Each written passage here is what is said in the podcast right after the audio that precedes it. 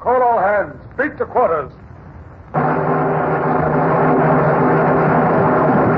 Man out the guns. Stand by the starboard battery. One broadside into it, if you please, Captain Bush. Pointers on target. Linstop's ready. Aye, aye, sir. Ready. Fire!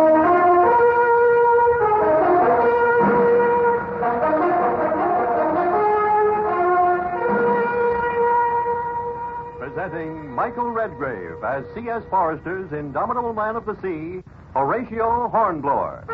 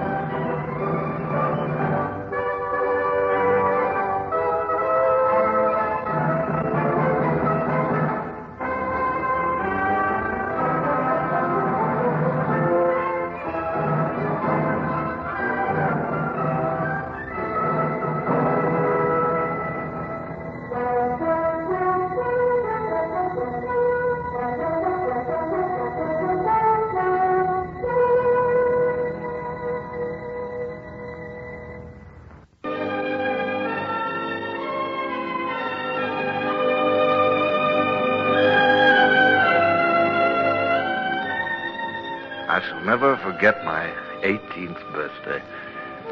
Usually, when a man's young, birthdays are joyous occasions. But there I was, in the year 1794, young midshipman hornblower, and I was a prisoner on board a French privateer. It was the saddest birthday I ever had. And here's the way it began. A week before my birthday, I was adrift on the Bay of Biscay in an open boat with four British sailors and ten captured Frenchmen. Midshipman Hornblower had lost his first command. Don't take it too hard, Mr. Hornblower, sir. We're bound to get picked up sometime. Might even be by our own ship, the Indefatigable, sir. Wish we'd never left the indefatigable Matthews. It wasn't your fault that blasted brass ship floundered under us. I'd only remembered to patch up that hole in the hull, Matthews, if I'd remembered in time. It was below the waterline, sir. Below or above, I should have had my wits about me. It was that cargo of rice done the damage, sir, soaking up every drop of water that come in. By the time we realized it had swelled all up, split that cargo ship apart like it was a pea pod. The Mary Gallant, my first command. Same thing could have happened to anybody. The old man, beg your pardon, Captain Palou won't blame you for it. I blame myself. But don't you see, Matthews, I, I was ordered to take over the Mary Gallant after the indefatigable Stopton. She, she, she was a prize of war. I had orders to sail her to England, not to the bottom. I blame myself, and I shall tell Captain Palou so when I make my report. Yes, sir.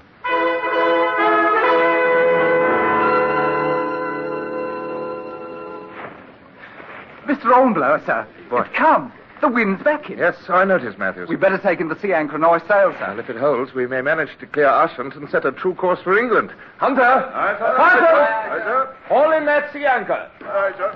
Hunter, call our prisoners to attention. You're still rated my petty officer, you know. Hi, you up there, Father. You monsieurs. Wake up on your feet. What is uh, what is happening? We're hoisting sail. Have your men stand by the halyards. Lively now! Uh, Bien, monsieur. Oh, Okay. Coco. Don't seem to want to, sir. They're arguing with their officer. So I notice. Here he comes now. Now, that's far enough down, monsieur. Uh, sir, I I ask pardon. In this small open boat, it is You our. speak from where you are. I ordered your men to make sail. We, we may, it appears you are setting a strange course. Now, what's strange about it? You have turned the tiller toward west. Ha, That is no way to reach the coast. It is the coast of England. Oh. Hey, Chatterer. Oh, Monsieur, monsieur, to, to wait for England, this is insane.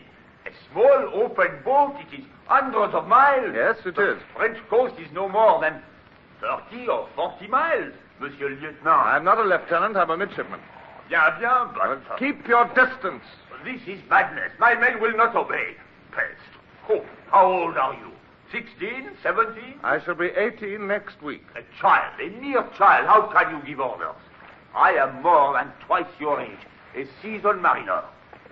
There is only one course, to head for shore. France or whatever, it matters not. One step further and this pistol will go off. Ah, you, you, you would not shoot me? One step and I'll pull the trigger. You order your men to hoist sail. The first one that disobeys will be shot. Ah, mais monsieur, je... Give that order. Bien.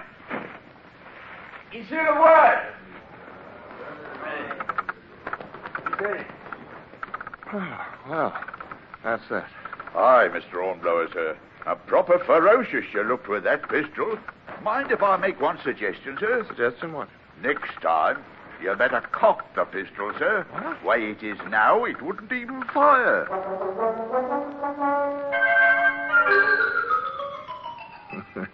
yes, many things I had to learn when I was young midshipman hornblower. I remember how my knees shook as I sat in the stern sheets and how furious I was with myself for getting to cock a pistol. Well, the tiny open boat sailed westward, and for two days there was no sign of a sail anywhere except mine. And then, at dawn of the third day. Mr. Hornblower, stir. Hmm? Wake up. Oh, oh Francis. There's a sailor bearing down on us. Sail? Where? Off the port quarter. Where? Well, it might be our own ship, Matthews. I, I dreamt that the Indefatigable would pick us up. I. Oh. Yes, sir. It's still far from full daylight, but the top amber of that vessel is clear to make out. Yes. It ain't the indefatigable, sir. No, Sorry. no, it's not. Still and all, there might be other British ships standing blockade off this coast. It might be French. Aye, sir. It might. We'll know soon enough. It's coming right down on us.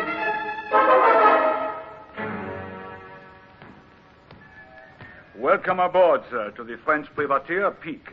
I am Captain Neuville, and you? I am Midshipman Hornblower of His Britannic Majesty's ship Indefatigable. You were in an open boat? We captured a prize. I was put aboard in command. It, it sank. Hmm, regrettable. Now the tables are turned, eh? The crew of your prize are free. It is you who are prisoners. No, no, no. Your pistols, please. And that uh, dirk. I shall show you to your quarters. Will you come?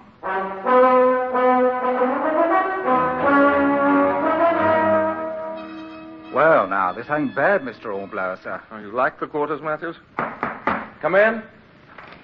Oh, Captain Nerville. You are surprised, Monsieur Hornblower. There is a reason for my quick return.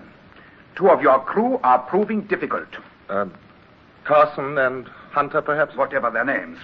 They have been ordered to do work aboard the Peak, and they refuse. And Uh, why in Bridesgate shouldn't they Oh, refuse? that's enough, Matthews. Captain Nerville, my men and I are prisoners by the international code governing treatment of prisoners. I am none not other- concerned with the code. You forget I am a privateer.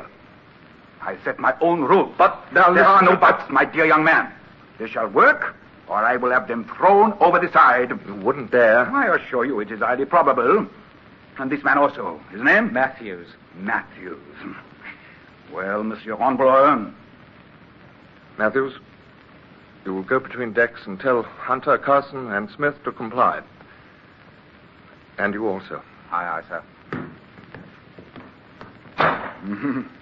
I make an exception only in the case of officers. My thanks. How old are you? What's that? Never mind. Very young, I am certain. But you will become more ardent with age. Now, my friend, is there any courtesy I can extend? Well, I, I don't know what. Uh, perhaps some, well, reading matter? I fear I have only professional books. Rangin's Principles of Navigation and Lebrun's Handbook on Well, Seamanship. they're French. You cannot read French? Badly, but, well, I might as well learn. Bien, bien, you shall have them. And you shall also have the freedom of the ship, Monsieur Hornblower. But do not attempt anything. My crew have most sharp eyes. Shall I light the lamp, sir? Yes, well, I, well, I might as well read. Yes, my despair was as deep as the pit, as wide and endless as all the sorrows of youth. And I felt most particularly low spirited on that one special day. Today's date, sir. Ain't it July the 4th? Well, congratulate me, Matthews. It's my birthday. No. Born 18 years ago, July the 4th, 1776. Did you ever have a birthday cake, Matthews? Me, sir? No. I did every year that I can remember until I joined the Navy. A cake now. Better than ship's biscuit any time, I'd say. Was it a good cake, sir? Oh, always. My mother baked it. Must have been then. And one year she put candles on it. And Candles? it's on top, small candles, and lighted them one by one for each birthday. Oh, Well, you don't sound impressed, Matthews. don't know as I am, sir. Who can enjoy a cake with candle drippings all over it? Oh, no, you blew them all out before they dripped it. It was good luck, Matthews. Lighted candles meant good luck. Hmm. Well, no candles today. no, sir. No cake either. Mr. Ormblower, it's, it's awful stuffy cooped up in this cabin. Mm. Why don't you spend some time on deck? I will, Matthews. Tomorrow.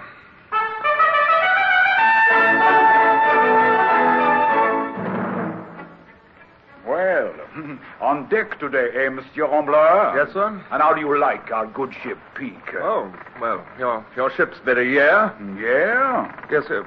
It means she handles well, Captain. Oh, so she does, Monsieur Ambler, extremely well. Fast and light. And there is none better before the wind. Hmm. Now make yourself at liberty. Ahoy! Ahoy there, look out! Any sail! No sail!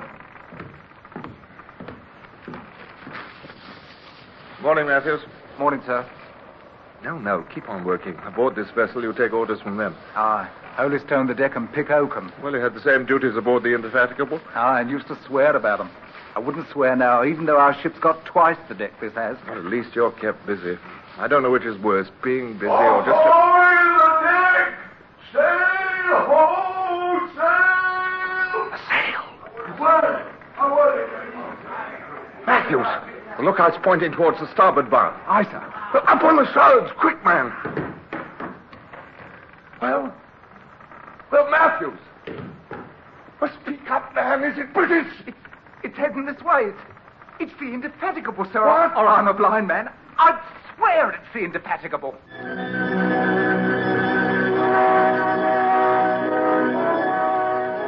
It's more years now than I care to count, but uh, I remember that moment well. Myself as a midshipman, one day beyond my 18th birthday, a prisoner aboard the French privateer Peak. I blamed myself for being a prisoner, but, but my heart jumped at the prospect of rescue. A sail had been sighted. It was only a speck on the distant horizon, but it was instantly recognizable as a glimpse of home. The indefatigable! It's caught sight of us and set course this way. It's our own ship, Matthews. Sir, I might have been mistaken. All that's shown is the top No, gallery. you're not mistaken, Matthews. I recognize that cut anywhere, at any distance. You can make out more of her now. Yes. Yes. Captain Pellew's l- loosing her royals. All sail set. Oh, Matthews, we'll, we'll be back on board in time for grog. Do not set your hopes too high, Monsieur Ambler. Oh. Captain Melville. Wait. Your late ship, I understand. yes, I, uh, possibly. A frigate, is she not? A British frigate. It outguns you three to one. Hmm. First, it must come within range. What is our best point of sailing? I refuse to answer that question. Oh, please do not look so noble, Monsieur Ambler. I could induce you to give the information. There are ways. But fortunately for you, it is unnecessary. There is no ship on earth, especially none of His Britannic Majesty's clumsy frigates, that can outsail the peak running before the wind. I don't believe it. Then you shall see. Where ship? Stand by to come about! We've been Ahoy! Sail!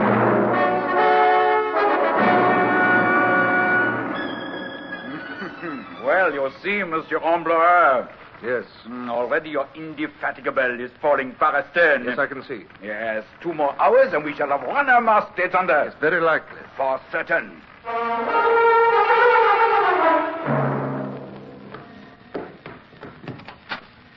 Close that door, quick. Aye, sir. Fetch those mattresses off the cots. The mattresses? Aye, aye, sir. Paper, paper. I need paper. What? Oh, the books.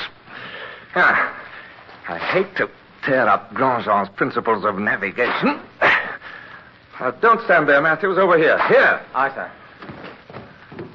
Mr. Ormblower, sir. No, I haven't taken leave of my senses, if that's what you're thinking. Just now, rip those mattresses open. Rip 'em? Yes, yes. Here, man. Come on. S- Straw. Good. Pull it out, Matthews. Pull it out. Pile, pile the straw up here on, on top of the paper, huh? That's it. There, now. Now fetch me the lamp. Aye, sir. Careful of it, sir. It's fair out. Yes, the hotter the better. There's grease inside, hot grease, and luckily it's lighted. And the grease goes over the straw like that. Now, Matthews, we'll take one page from Principles of Navigation and make a taper of it. So. By the Lord Harry, sir. Fire! Ah, you know what's behind that wall? Yes, sir, the paint locker. There's nothing burns like paint, Like sir. paint or dry wood or cordage soaked with pitch and tar. That taper I gave you, quick. Here you are, sir. The peak is sailing before the wind, and this cabin's in the starn, well below decks. If, if it gets started, the wind will blow the flames forward. If huh? they don't discover it first, Yeah, we'll not talk of that. you better start it, sir. Yes. Looks like a candle, doesn't it? Sir? A small, flickering candle for a birthday cake. Well, it'll make a brighter flame by far, I hope. All right, Matthews, we'll get up on deck. You have started a bonfire, sir. No, no, no. Leave, leave the door open and stay behind us. Might help them to spot the fire, sir. Well, can't have a fire without a decent draft, and either way it's a gamble. Now, come on, up on deck now, and do your best to act as if nothing were amiss.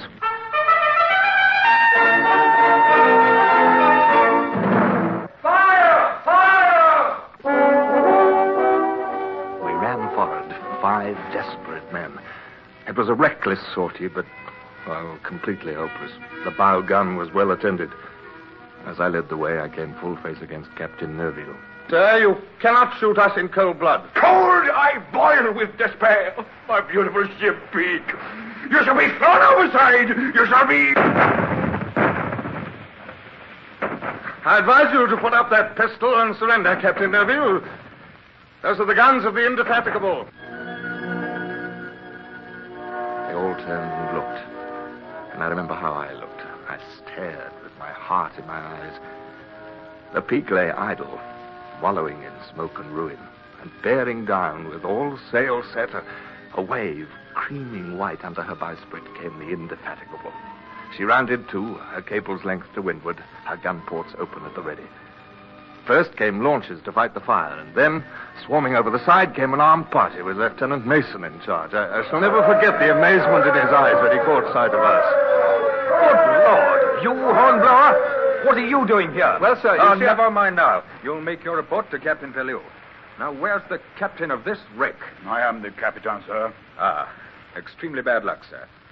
Lieutenant Mason of His Majesty's ship Indefatigable. I will accept your surrender, sir.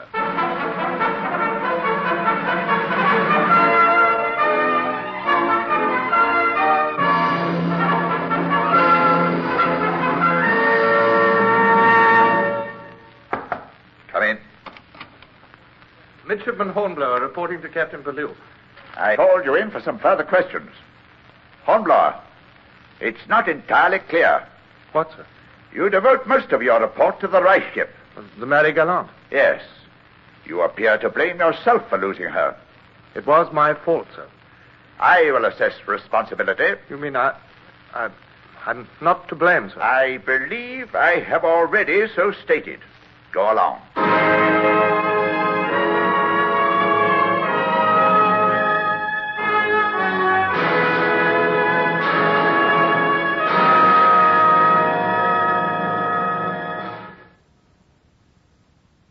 Horatio Hornblower, starring Michael Redgrave, is based on the novels of C.S. Forrester. Music composed and conducted by Sidney Torch. Produced by Harry Allen Towers.